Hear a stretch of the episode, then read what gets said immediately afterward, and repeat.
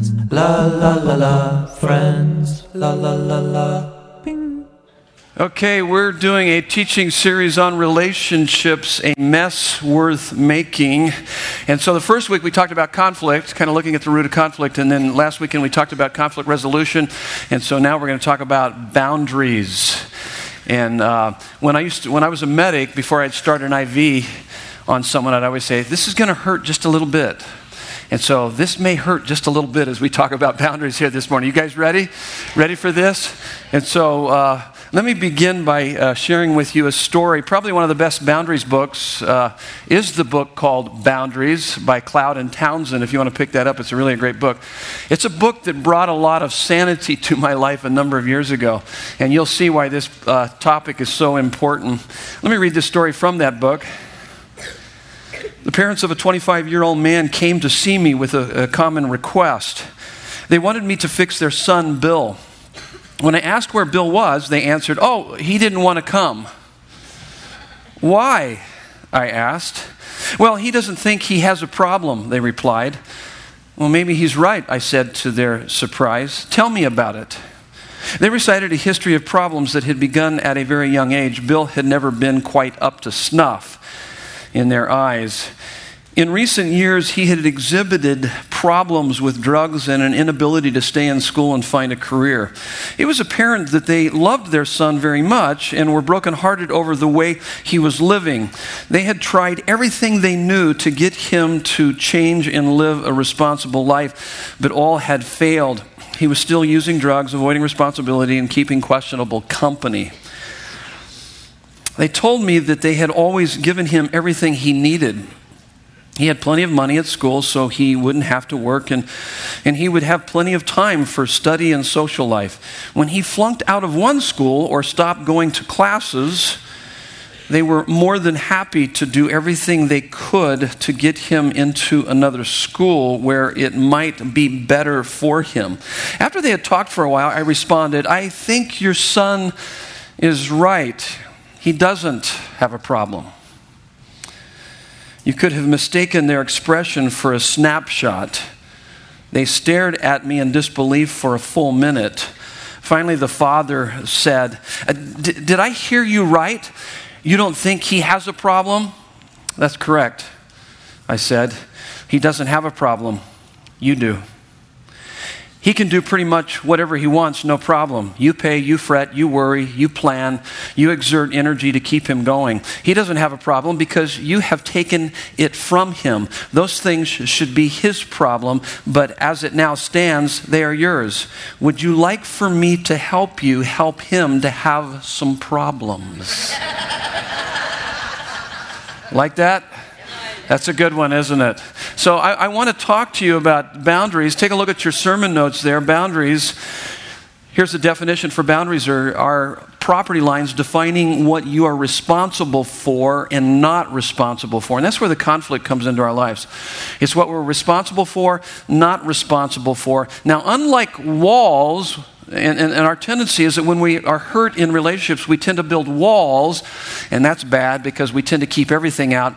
Uh, boundaries are, have gates in them where we're able to let the good in and keep the bad out.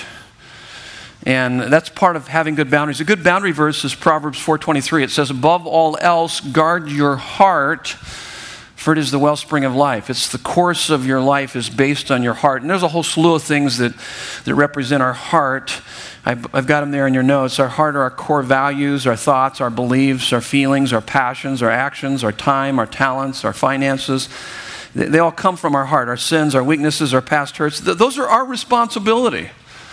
We've got to take responsibility for those things. Now, the biggest boundary problem that I see in my own life and in other people's lives is that we tend to think that uh, we look at the people, things, and circumstances. We blame the people, things, and circumstances of our life for our, our bad feelings and our bad behavior. And that's simply not true. It's just it's a failure to have good, healthy boundaries. See, it really comes down to this. It's how you how you choose to evaluate the events of life, people, things, and circumstances, how you choose to evaluate the events in life that determine how you're going to feel about those events and how you're going to behave in response to those events. That's a boundary issue. So the tendency is to blame people, things, and circumstances of our lives for our negative feelings or our negative behavior, and that's simply not the case. The case is that we need to guard our hearts. Above all else, guard your heart for it is the wellspring of life. It's the direction you're going to go in life. So here's where we're headed with this study. We're going to talk about healthy relationships have a balance of two characteristics. These are really important if you want healthy relationships, not only with God, but also with one another. And then we're going to look at boundary problems. This is going to hurt a little bit. This is going to sting, okay? Because we all have boundary problems to a greater or lesser degree. And then we're going to end it by talking about some boundary skills. I'm going to take I'm going to teach you some boundary skills this morning that will that will help your life and give you uh, a greater, greater sense of lifestyle and a, uh, just a, a, rest in your lifestyle, but also a better, greater rest in your relationship. So let's begin, first of all, with a word of prayer, and you can see the verses we're going to be heading into. In fact, if you have your Bibles, you could turn to Ephesians 4.15. That'll be the first place, and then you'll be able to see through the notes where we're headed with the other verses. But uh, let's pray. Father, we are delighted to be here today. We love you. We love you because you first loved us. And Father God, it's out of your perfect love and infinite wisdom that you have given us boundaries in your word to guide, guard, and govern our lives. Help us to establish healthy boundaries spiritually, emotionally, and relationally. Teach us when to say yes, when to say no. We pray that you would heal those of us who have damaged or distorted boundaries because of abuse in our lives. Help us to find rest for our souls. For your yoke for us is easy and your burden is light. Show us how to have healthy relationships that speak the truth in love so that we can have greater levels of intimacy and maturity, not only with you, but with one another for your glory and our joy. In Jesus' name, we pray these things. And everyone said, Amen. Take a look at this. So first of all, healthy relationships have a balance of and let's read Ephesians 4:15. You probably see these two characteristics right here in that first first part. Rather speaking the truth in love. There you go. Truth in love. We are to grow up in every way into Him who is the head, into Christ. How do we mature? How do we grow? It's through truth and love. John chapter 1, verse 14. This is one of the disciples John, and he says, The Word became flesh, speaking of Jesus, and made his dwelling among us. So he's thinking, This is the creator of the universe, came down and dwelt among us. And then he says, and we have seen his glory. We were overwhelmed. We were captivated. We were smitten by the beauty and the glory of, of God in the flesh. We have seen his glory, weight, significance, importance, the glory of the one and only Son who came from the Father, full of what? Full of what? Full of grace and truth. There's those two characteristics again. So, so healthy relationships have a balance of mutual giving and receiving of both. There's your fill in the blank grace, unmerited favor, and truth, which is what's real or, or what is. And so, grace and truth. Let's start first of all with our relationship with God. So we need this. This is what you need in your relationship with God. If you're going to grow in your relationship with God, if you're going to mature, uh, you need grace and truth. And then out of that, you're going to have both grace and truth in your relationships horizontally. So it starts vertically, moves horizontally. So, vertically, let me ask you are there times in your life when you have an overwhelming sense of God's love for you? There should be those times. Hopefully, you had a little bit of that as we were singing these songs. These are wonderful songs this morning that we were singing, just an expression of, of our love for God, His love for us, in encountering God through those moments. And so, there should be that opportunity that you know deep in your heart that God is for you and not against you. Believe me, if you really believe that, you can face anything. He's for me, He's not against me. If God is for you, who can be against you? He who did not spare his own son, but freely gave him up for us all, how will he not also, along with him, freely give us all things? Oh, my goodness sakes, that's awesome. That's amazing. That truth alone is out of this world. He's for me. The creator of the universe is for me. He's not against me. And so that's that grace, that's the context. God sees us as we are, He loves us as we are, He accepts us as we are, but He loves us too much to let us stay as we are. That's where the truth comes in. So the context is grace, favor, but then He speaks truth to us. What is or what's real? John 8 31 and 32, Jesus said, If you continue in my word, then you are really my disciples, and you will know the what? The truth, and the truth will do what? It'll set you free. So he's saying, My word is truth. We also know that Jesus is truth. Jesus said, I am the way, the truth, and the life. No man comes to the Father but by me. So that's that's the vertical. And so when we begin to live in the reality of that vertically, we will be able to offer that horizontally. And when people love you, accept you, and listen to you as you are and don't judge you or try to fix you, you're experiencing grace. That becomes a real safe environment. Relationships with grace are safe relationships. There's no condemnation or judgment. You, you, you, can be yourself. When we are condemned in a relationship, what do we typically do? We, we shut down, we pull away, we play games, we wear masks. But when you are safe, you open up and you can uh, open up because no one will condemn you. And by the way, I was thinking about this, uh, it just kind of hit me as I was thinking about this. So when you find someone kind of closing down to you, you feel like their spirit is closed. We talked about it last weekend. We talked about conflict resolution. When you feel like someone's closing down, it's because they don't feel safe. And it could be because of something that you've done, or it could be something that has been done in the past. So the way that you open that up is, is by creating a place of grace, a safe. They need safety so that they can begin to open up. There's that insecurity. The truth is what's real. There's the truth of physics, there's the truth of gravity, there's the truth of what we find in, in the Bible. It's the feedback. Truth is the feedback that we give to our friends, to our business partners, and, and to marriage, in marriage, and in parenting.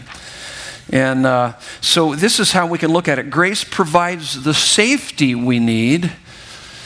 Grace provides the safety we need. Truth provides the structure we need. Grace says, I'm for you no matter what. So, as God says that He's for us, that's the favor of God. We need to communicate that to one another. Listen, I'm for you. I'm for this marriage. I'm for this relationship. And that, has to, that cannot be overemphasized, by the way. And so that creates a safety. So then the, then the two of you can open up about what's really going on in your life. You can speak truth in that context. So grace provides the safety we need, truth provides the structure we need. Grace says, I'm for you no matter what. Truth says, I need to give you some feedback so that you don't ruin yourself or this relationship. And so, so true love or true friends, you've heard us talk about this. True love, true friends, like a surgeon cuts us not to harm us, but to heal us. There's healing in that. So you've heard me talk about this before. So grace without truth so, grace without truth is anesthesia without surgery. There's not going to be any life change in that. And um, it, it's actually placating and patronizing someone. It's flattery, is what it is. It doesn't really benefit the relationship. But truth without grace is surgery without anesthesia. You don't want that. And so sometimes when someone's kind of wincing, pulling back, it's probably because you need to pour a little bit more grace in that relationship so that there's a safety so that you can begin to discuss the more difficult things. We need a cradle of security for our moments of vulnerability. And that security comes through grace so that we can speak the truth. Grace with truth will produce spiritual growth and ultimately wholeness. So, not only between us and God, but one another. So, there should not only be times when you're overwhelmed by the love of God, you know that He's for you and not against you, but also when He's dealing with you. Like this morning, I'm sure that He's going to speak to many of you about your boundaries and about boundary issues. And you just know, man, that, that was for me. I needed that. I had someone last night tell me, oh, that stung. That hurt. But it was a good hurt. He was cutting me to, to bring healing to me because He loves me. And so that's there's that where he's dealing, where you have a sense that he's dealing with me here. I need to make some course corrections. I need to come to some repentance in my life, and that's healthy. Now let's talk about boundary problems. Galatians 6, chapter 6, verse 2 and 5. Take a look at this. This is really important as it relates to boundary problems. It says, Bear one another's burdens. If you have your notes there in front of you, circle the word burdens. So bear one another's burdens and so fulfill the law of Christ. And then it almost seems like this would be a contradiction, but verse 5 it says, For each will have to bear his own load. Circle the word load. It almost seems like, in some translations, will even say each one will have to bear his own burdens. Uh, ESV puts that in to- totally two different words. So let me define those two words for you. The first one, burdens, in the Greek, the New Testament was written in Greek, Koine Greek. That was the language. And so when you get back to the Greek, the burdens here literally means a weight beyond their ability to carry. So bear one another's burdens, a weight beyond their ability to carry. So I'm going to liken this to a dump truck load. So, from time to time, life is like a dump truck load that just comes on top of us and buries us.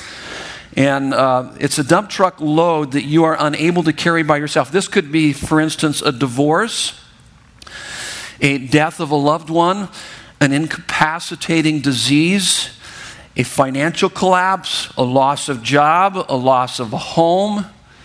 You're just overwhelmed, You're just knocked sideways by that. And that's why it says, bear one another's burdens, that you need people in your life to support you, to encourage you, to be there for you.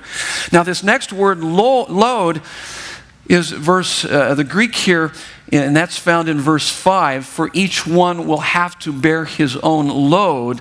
It's talking about the burdens of everyday life, everyday things we are responsible for. These burdens are like a backpack that is possible to carry. So the first burden is like a drunk, uh, like a drunk, like a dump truck. I was trying to combine those two together.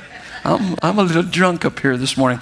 Actually, I'm not, but uh, I do need another drink here. Believe me, there's coffee in this, okay? Um, so a dump truck load uh, versus a backpack that is that you are responsible to carry. So here's where the problems come in with boundary issues. Problems arise when people act as if their dump truck loads are daily backpacks. Like, I don't need any help, I can get this on my own. No, you're, gonna, you're not going to be able to make it through this. You need, you need some support. So, so problems arise when people act as if their dump truck loads are daily backpacks and refuse help, or their daily backpacks are dump truck loads they shouldn't have to carry, and they try to put that off on you. Does that make sense? Okay, so let's let's walk through this. There's four different groups of people, and what you're going to find out is you probably are in all four of these groups, because I know you. You're more messed up than what you think because you're a whole lot like me, okay? Because I, I find myself in all four of these. Okay, and that's why uh, Jesus has me at the front of the class, because I probably need it more than you. And so as I learn it, I'm going to try to pass it on to you, and we'll learn it together. But here's the first one: is the compliant, compliant people. They have a hard time saying no. Any people out there have a hard time saying no? Show of hands. You guys struggle with saying no from time to time? It all depends, huh? It all depends. And so they too easily give in to the demands and the needs of other people. They can't stand alone or distinct from people who want something from them. They pretend to like the same restaurants and, and movies their friends do just to get along. They minimize their differences with others so as to not rock the boat. They are often chameleons. They fear hurting the other person's feelings. They fear abandonment. They fear rejection. Now, that's, that's kind of one type of compliant person. And, and remember, I've talked to you about this before. There's two lies that we can fall prey to. And uh, one is, I need you to be complete. That's that first type of compliant person. I need you to be complete. The second lie is the more of a the Messiah complex compliant person. If you need me, I'll be complete. So the first lie is, I need you to be complete. The second lie is, if you need me, I'll be complete. Healthcare workers, uh, firefighters, police officers, pastors, uh, fall prey to that one. Messiah complex. We're going to save the world. I mean, when we started Desert Breeze, that's how I was. I thought I had to counsel everybody, pray for everybody, take care of everybody. I thought it was going to be, it was up to me you know, me and Jesus, we're going to save the world. And, and no, just Jesus is going to save the world. I'm just here to point to Him, and I can't cover all the bases, but I tried and nearly crashed my life and my family and, and everything else, around me. And so that's part of that Messiah complex that goes along with that compliance. So compliant people have a hard time saying no. Here's the second one is independent people have a hard time asking for help. They have a hard time seeing their own needs. And even if they do see their needs, they have a hard time asking for help with their needs. And this is very common in our rugged individualistic society today. I can do this, get out of my way. Nobody, nobody is going to help me. I don't need any help from anybody. That's very common. I don't need church. I don't need this. I don't need anybody and uh, it can create major problems. In fact, what's interesting about this one is that they often withdraw when they are in need. And I've seen people have a dump truck load fall in their lap, and then instead of pressing in to the church and finding the support they need, they withdraw. I see people withdraw in that. That's because of this independent attitude. They won't even show up to church anymore. They just kind of hide out and probably are medicating themselves in some form or fashion. So they often withdraw when they are in need. And in fact, what's interesting about this is that when you combine the compliant people with the independent people, you can have a combination of both. When someone needs four hours with me, I can't say no. When I need someone for 10 minutes, I can't ask for it. You guys know what I'm talking about there? Can you relate to that?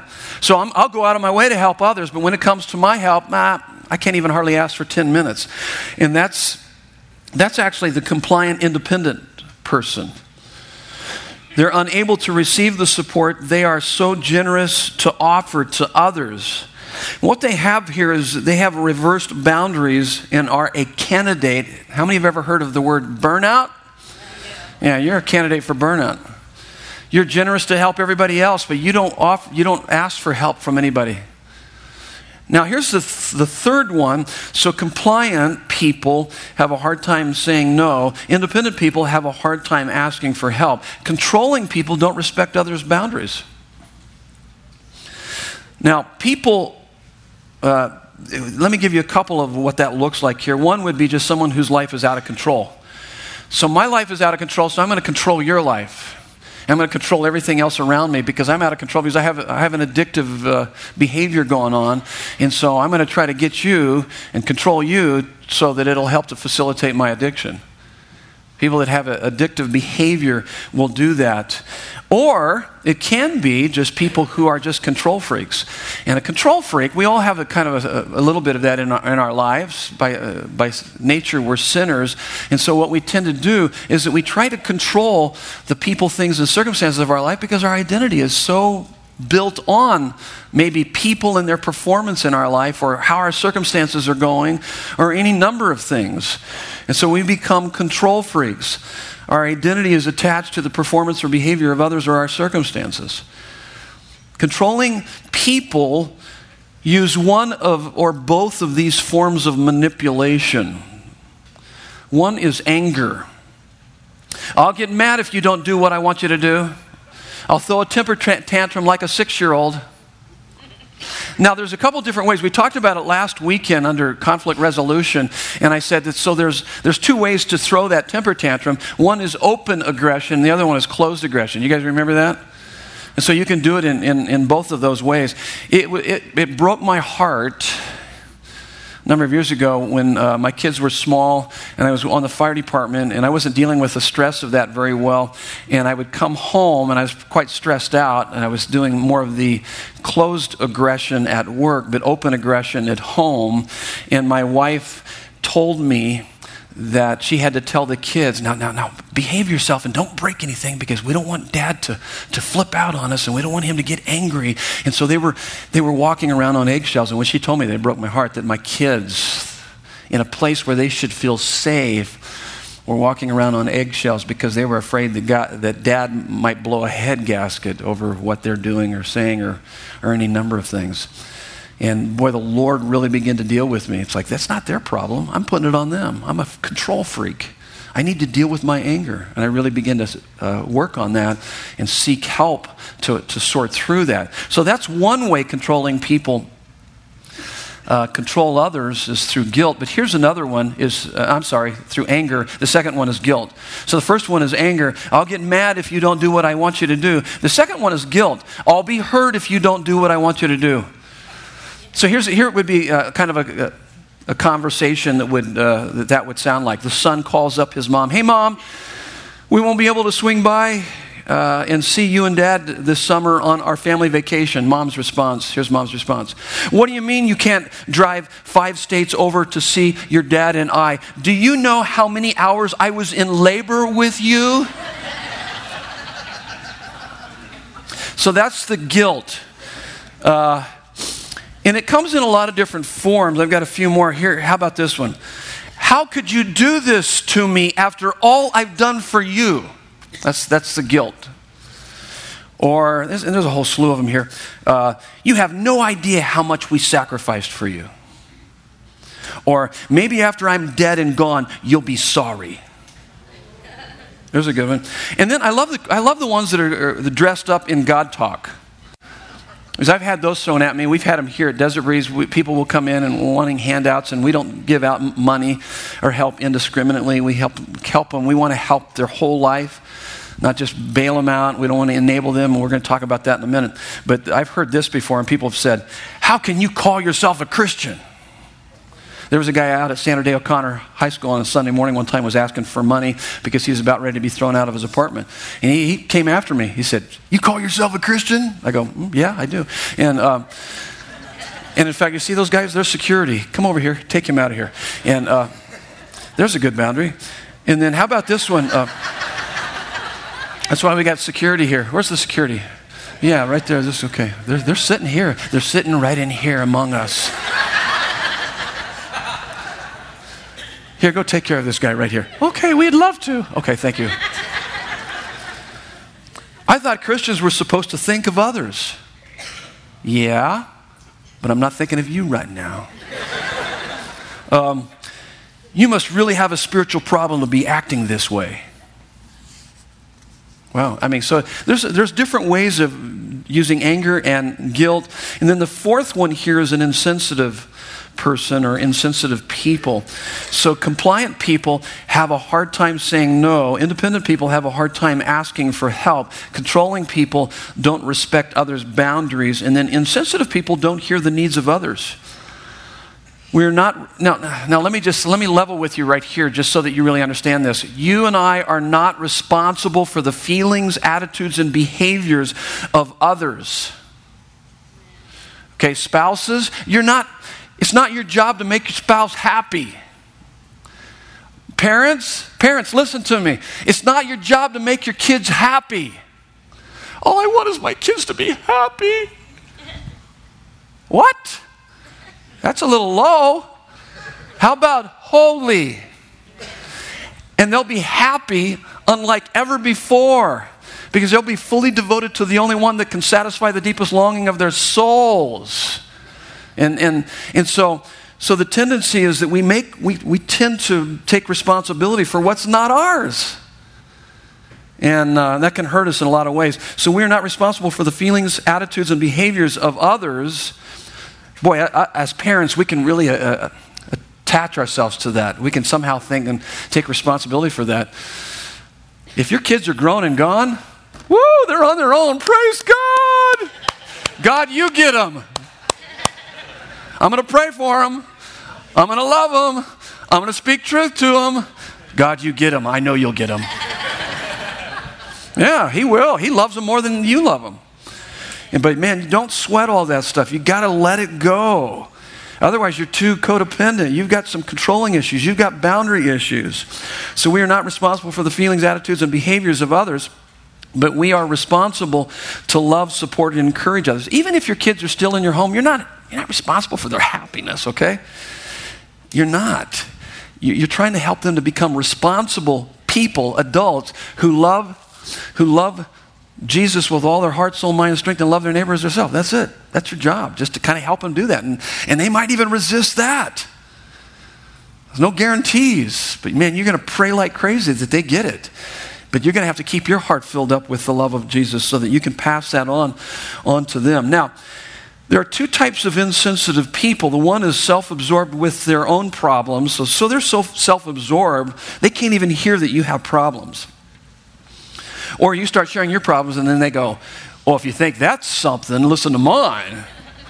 And they lay that one on you. That's one type of person. And then there's the other type of uh, insensitive person, and, and it's Job's miserable comforters. Oh my goodness.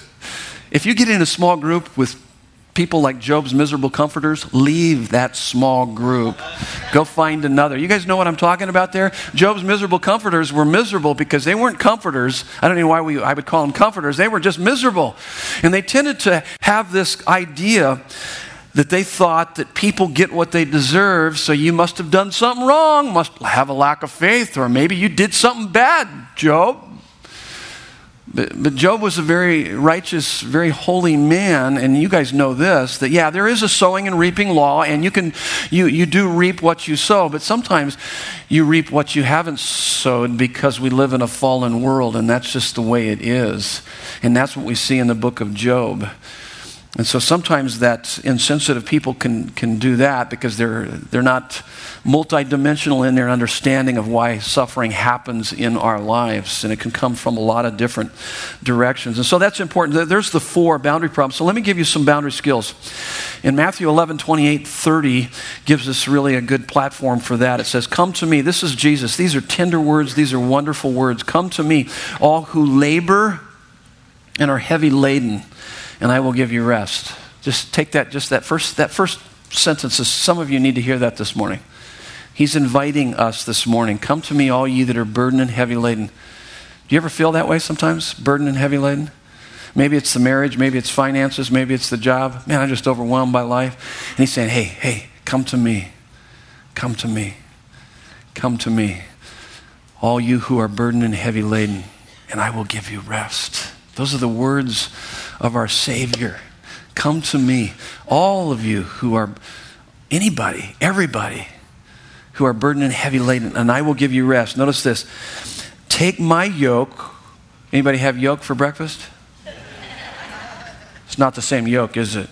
No, no. This is a different kind of yoke. This is a, a harness for pull, pulling a plow. They put it on an ox, pull a plow or pull a wagon. So, so he is giving us some responsibility. So take my yoke upon you and learn from me, for I am gentle and lowly. That word lowly means humble, humble in heart, just an accurate, accurate view of yourself. And you will find rest for your souls, for my yoke is easy and my burden is light. If, if your soul is not at rest, you may have boundary problems. So this is just kind of a, it's just giving us, we look at this, and, as I study it, I think, wait a minute, I'm too stressed out. I, I, I, need to come to you this morning and I need to rely on you and learn from you and trust in you. And so there's something going on in my life that I need to work on as it relates to these boundaries. Now, it could be that I'm not actually following Jesus. I say that I follow Jesus, but I'm not actually living according to his word. And that's going to create problems in your life. That's going to create an unrest because you're trying to find your satisfaction in creation as opposed to the creator. It could be through your job. It could be really good things like a marriage and, and, kids and all those other things. But you're not supposed to find your satisfaction there. You're supposed to find it in Him, and that's going to create an unrest in your life. But it could be also that you're doing what He's called you to do, but you're doing way too much. God's called me to pastor this church, but there's limits to what I can do. And so I, I disappoint a lot of people regularly. And, and that's just the way it is. As I draw boundaries, there's only so much that I can do. And so it could be that you, you're doing what He's called you to do, but you're doing too much, and that will stress you out. That'll wear you out. Or you're doing what He's called you to do, but you're not relying upon His strength. You're not regularly coming to Him and allowing His love to, to captivate you and to refuel you. So that could be also. I asked you this question earlier. Have you ever heard of burnout? Yeah. Yeah, that's what he's talking about here. Come to me, all who labor and are heavy laden. If you don't, you're going to find it's about burnout. Boundaries are not about being selfish. And sometimes, as you start drawing those boundary lines, you're going to feel a little bit selfish, and people might even say, Hey, that's awfully selfish of you. No, no, it isn't. It's not about selfishness, it's about stewardship. It's about learning to, to be responsible for what God has given you. And here's the first thing number one, always start with love. Always start with love. John 13, 34 through 35, we talked about that verse, but I, there's one phrase I want you to understand in this verse. He says, Love one another. This is Jesus speaking. Love one another as I have loved you. So, how are we to love one another? Like Jesus loves us. You can't love others unless you're regularly allowing Him to love you. So let me go back to what I said before. This is the most important thing. So if you've been sleeping up to this point, wake up, wake up. Here we go. This is the most important thing because even if you don't get anything after this, if you understand this, you're going to be able to work on the, the rest of this on your own through the love of Christ. When was the last time you sat in the presence of God and you just begin to bask in His love for you? And you are overwhelmed by that, maybe even brought tears to your eyes. He loves you, He's for you. It's not enough to simply know God loves you, you must actually experience it regularly. You've got to know it deep in your heart. That was revolutionary for me. So that's why you, you do personal devotions. That's why you hang out with other fired up Christians. That's why you come on weekend services so I can remind you of this. But there's those times where you just maybe maybe it's playing a song, maybe it's reading a text. For me this last week, I cannot survive unless I spend consistent, regular time of awe and intimacy with my Savior. And a, a, verse that I was meditating on, I usually do it through meditation. There was a verse that I was meditating on, Psalm 119, 103. Listen to these words How sweet are your words to my taste, sweeter than honey to my mouth. This is a guy who is, is lost in awe and intimacy with God, finding unparalleled satisfaction and strength just in communion with God. His words, oh God, as, as I interact with you, as you speak to me, as I share my heart with you, as I tell you how much I love you, and as I experience your love, and as you speak truth to my heart, oh my goodness, unbelievably satisfying, but also strengthening for my life. When you meditate on Christ and His unfathomable grace and truth, you lose yourself in Him.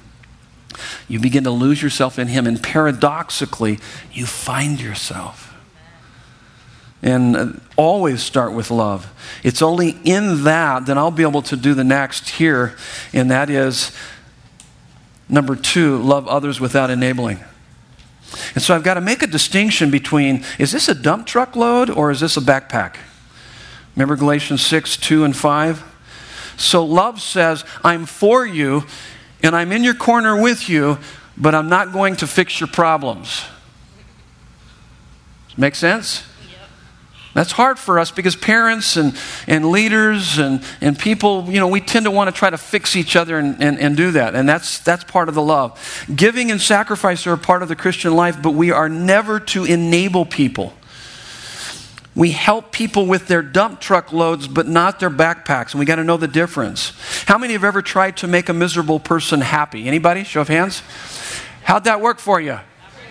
Huh? Not very good. It probably made you miserable in the process. And so at some point you got to say, hey, listen, if you want to be miserable, you can be miserable. I'm not going to be miserable with you. I know misery loves company, but don't, don't call me into that misery. And so, you know, and that's, and that's oftentimes what you have to do with even your kids, you have to do it with family members, and, and that's part of it. I'm always, I always think about uh, the younger brother in the prodigal son's story. I call them prodigal sons because they were both prodigals, but the elder brother who, remember the story? 15th chapter of Luke. What did he do? He took his inheritance and went off and blew it on wild living and prostitutes. Where did he end up? In the pig pen. Pig pen.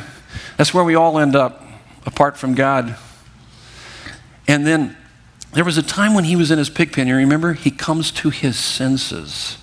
That was a real critical work of God in his life. But I always imagine well meaning Christians coming along before he comes to his senses and feeling bad. Oh, I can't bear him being in the pig pen. Come here. Come on. Here. We'll give you some money. We'll hose you off. We get you out of there. Only for him to do what? Right back. Right back into the pig pen. So there's almost kind of some pain and suffering that we've got to be okay with when we watch our, our family members, our loved ones, because we're praying like crazy. Oh God, bring them to their senses. Open their eyes. I don't want to interfere with your work. And that's important. So, love without enabling. But you also need to do this. Let me give you another illustration here. Love without becoming overwhelmed by their problems. Because oftentimes we enable is because we, we take on their problems for them. When I was uh, with uh, Phoenix Fire, we did, uh, did some, um, some water rescue training. And it was quite interesting. I, would never had training before like that. And this is what I found that was quite interesting about it, is that they said when someone's drowning, you guys know how you approach them? Okay, get, how many know that you approach them behind? Why do you approach them from behind? Is because if you approach front ways, they'll grab a hold of you, and what will they do? You're drowning with them, baby. They're going to take you down. And, initially, it almost seems a little cruel, but they'd say, No, this is what you do. You enter the water like this, your feet are up like this, and you're coming over there close to them, and you come up from behind them and grab a hold of them. But if they spin around and grab a hold of you, they'll try to pull you down. And so, guess what you do? You kick them away. That's so mean. You're not pulling me down with you. You can drown. I'm not drowning with you. That sounds rude, doesn't it? That's what you got to do. You know why? You can't let people pull you down. If you're going to minister to people, I will tell you what, Nancy and I would have not survived in ministry for 25 years if we hadn't kicked a few people away, okay? I don't, that sounds bad, doesn't it? But, but, but we had to separate ourselves and say, hey, wait, wait, wait, wait, you're miserable, and you're not going to drag us down into this mess. We're going to say, stay distinct and separate. I'm not going to be overwhelmed with your misery. My hope is in Jesus. I'm sad for you, but there's hope in Jesus and in the gospel, and I'm hanging on to Him as I'm trying to help you get out of that mess. That's part of it. That's part of loving others without enabling. And then, number three, we confront in love. Proverbs 27, verse 6 and 17. Verse 6 says, Faithful are the wounds of a friend, profuse are the kisses of an enemy. Verse 17 says, Iron sharpens iron as one person sharpens another. We all have blind spots. You know that? We all have blind spots and we all desperately need the input of others. Uh, one of my favorite stories of this is a number of years ago we went to went to v, VCA. Got some friends here that attend here that uh, used to go to VCA Valley Christian Assembly a number of years ago. My wife and I attended there for ten years, and we were at we just pulled in the parking lot and we were getting out of the car, unloading our our three kids and all the stuff there out of the car. And Nancy looks over to the front of the church as someone's walking in, and she notices that this gal that's walking into the church building has tucked her dress into her pantyhose. And so the whole back end of her whole back in is being revealed here. And so Nancy had one of those things where it's like, ah, ah, ah, ah, I gotta tell her, I gotta tell her, and I can't remember her name, and what's her name? Hey, hey, hey, hey, hey, hey, hey. She's like, ah, ah, ah So she runs over to her, says, your, your dress is tucked in your pantyhose. And I'm thinking, I mean, I'm watching this whole thing going, this ought to be good. If she doesn't. She doesn't get to her in time. She's walking down the aisle there. And this might light this place on fire unlike ever before. Probably not, but it's, it's, just crazy. I just thought this ought to be interesting. And, uh, and so she walks over to her and, and says, Hey, your dress is tucked in your pantyhose. And the gal goes, What? She felt, first of all, she goes, Oh! I thought she was going to pull the dress off to try to pull it down around her. Now, Imagine that Nancy comes over to her, says, Your dress is tucked in your pantyhose. It is not. Don't judge me. I hate it when I come to church and people judge me. No, no, your dress is tucked in your pantyhose, really seriously. You're exposing yourself right now. You know, it's kind of interesting. We're the last ones to see how self centered we are. I, I, thank God for my wife because at times she said, Your, your dress is tucked in your pantyhose. I go, Really? How's that? Well, you said this and you shouldn't have done that. And I go, oh my goodness. Thank you. Thank you for that. We all have blind spots. And we need to have people come alongside of us and say, Your dress is tucked in your pantyhose. Okay? We really do. And that's awkward. It's really awkward, but we got to be okay with that. Any love that is afraid to confront isn't love, but rather a kind of emotional hunger to be loved. See, if you're afraid to confront someone, you are using, you're exploiting the person to feed your own emptiness.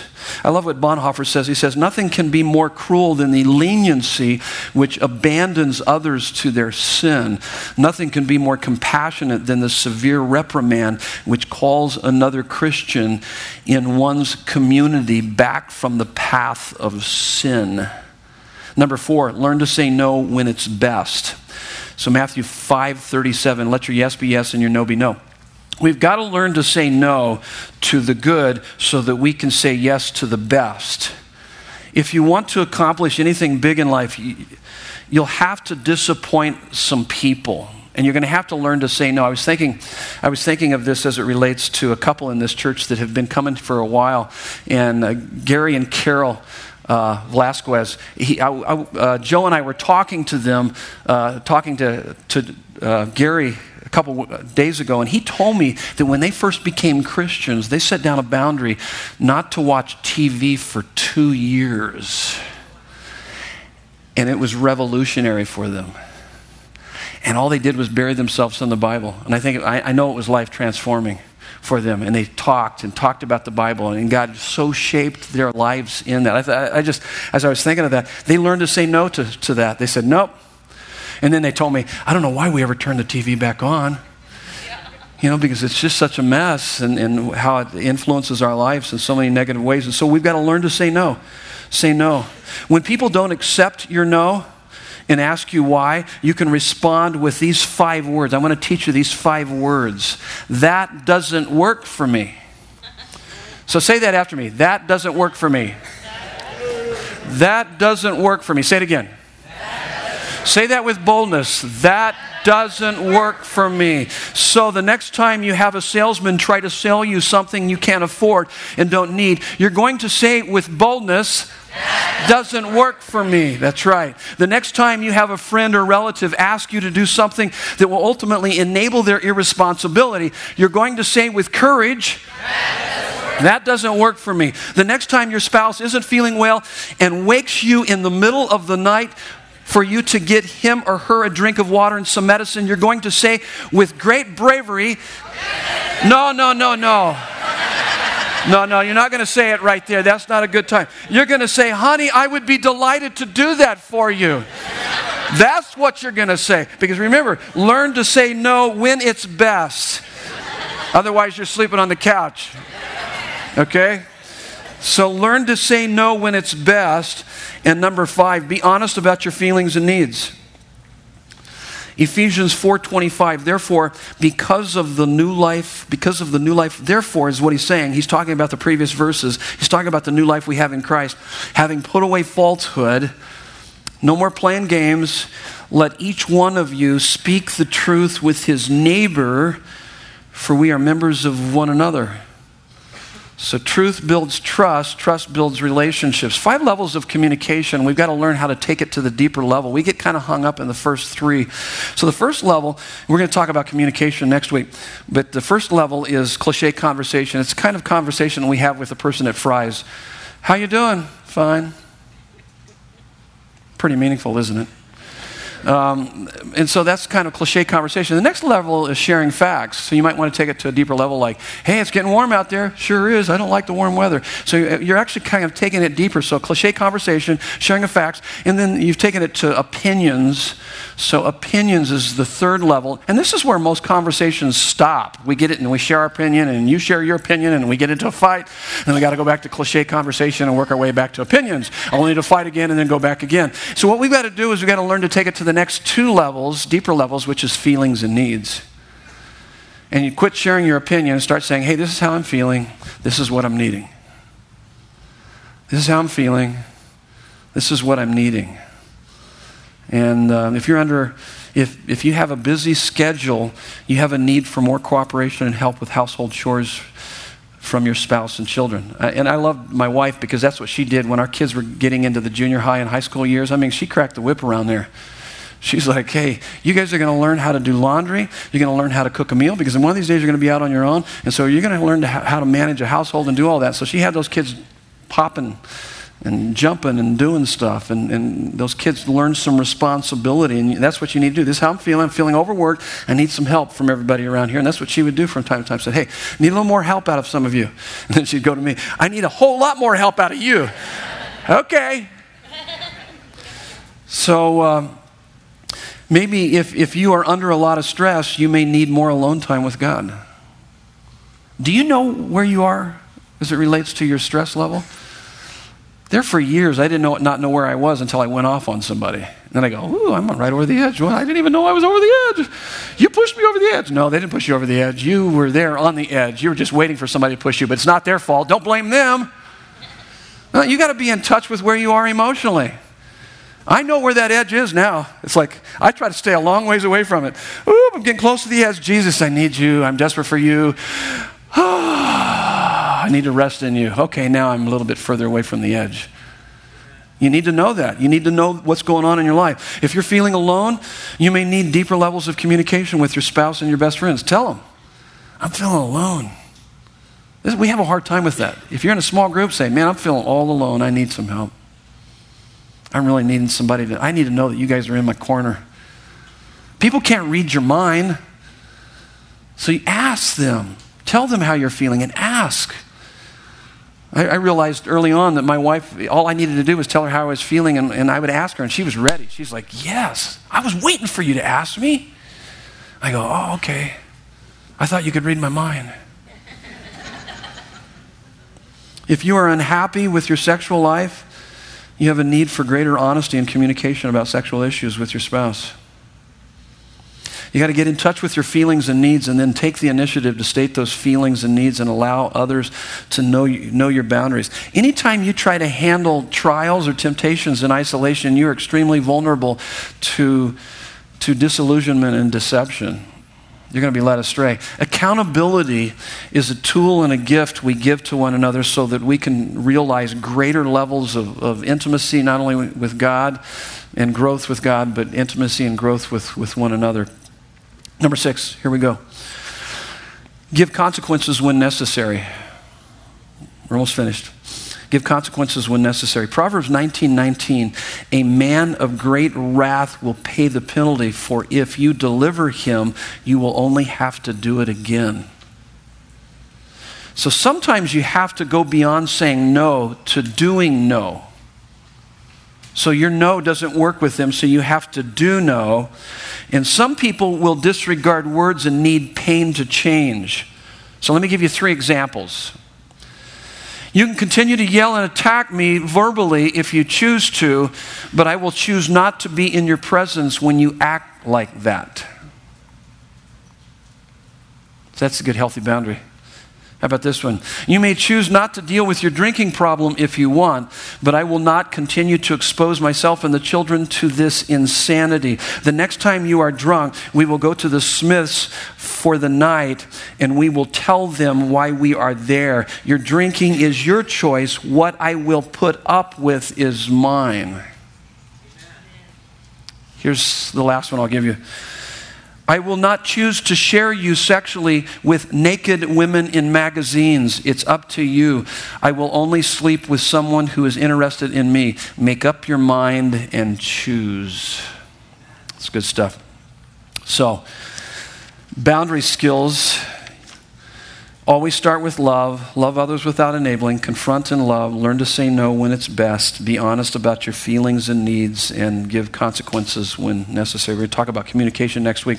Now, you were given in your bulletin one of these, and uh, at the end of this next month, this next month starts in a couple days, uh, March. Uh, it's our big Easter celebration, and we're kicking off a new teaching series, Recovering All. We're going to work our way through the book of Ecclesiastes. We'll go, go verse by verse, chapter by chapter through that book. Be a great study. But here's what I want you to consider consider the people that are within your circle of touch and picking up a pack of these invite cards on the way out, about 10, and begin to pray to see how God would have you pass these out among your family and friends. Here's what I've learned is that people will attend church Easter weekend if they're asked. Unchurched people will come on Easter weekend if they're asked. The majority, so just it's a matter of fact. We give, we've given you the ask right here, and on the back, oh my goodness, it's a it's a free drink from our cafe. Give that to them. Say, hey, come and get, get one on us and hang out with us on Easter weekend. We add a service on Easter weekend, plus we'll be finished up with our overflow room, our bigger overflow room. We have an overflow room right now that we have people meeting over there. Even, uh, I'm sure, pr- probably in this service, we're maxed out in this service. But, uh, but we have a 107 is an overflow room that we're building out. It'll, it'll seat about 100. We're adding a service that weekend, and, and believe me, we will pack that weekend out.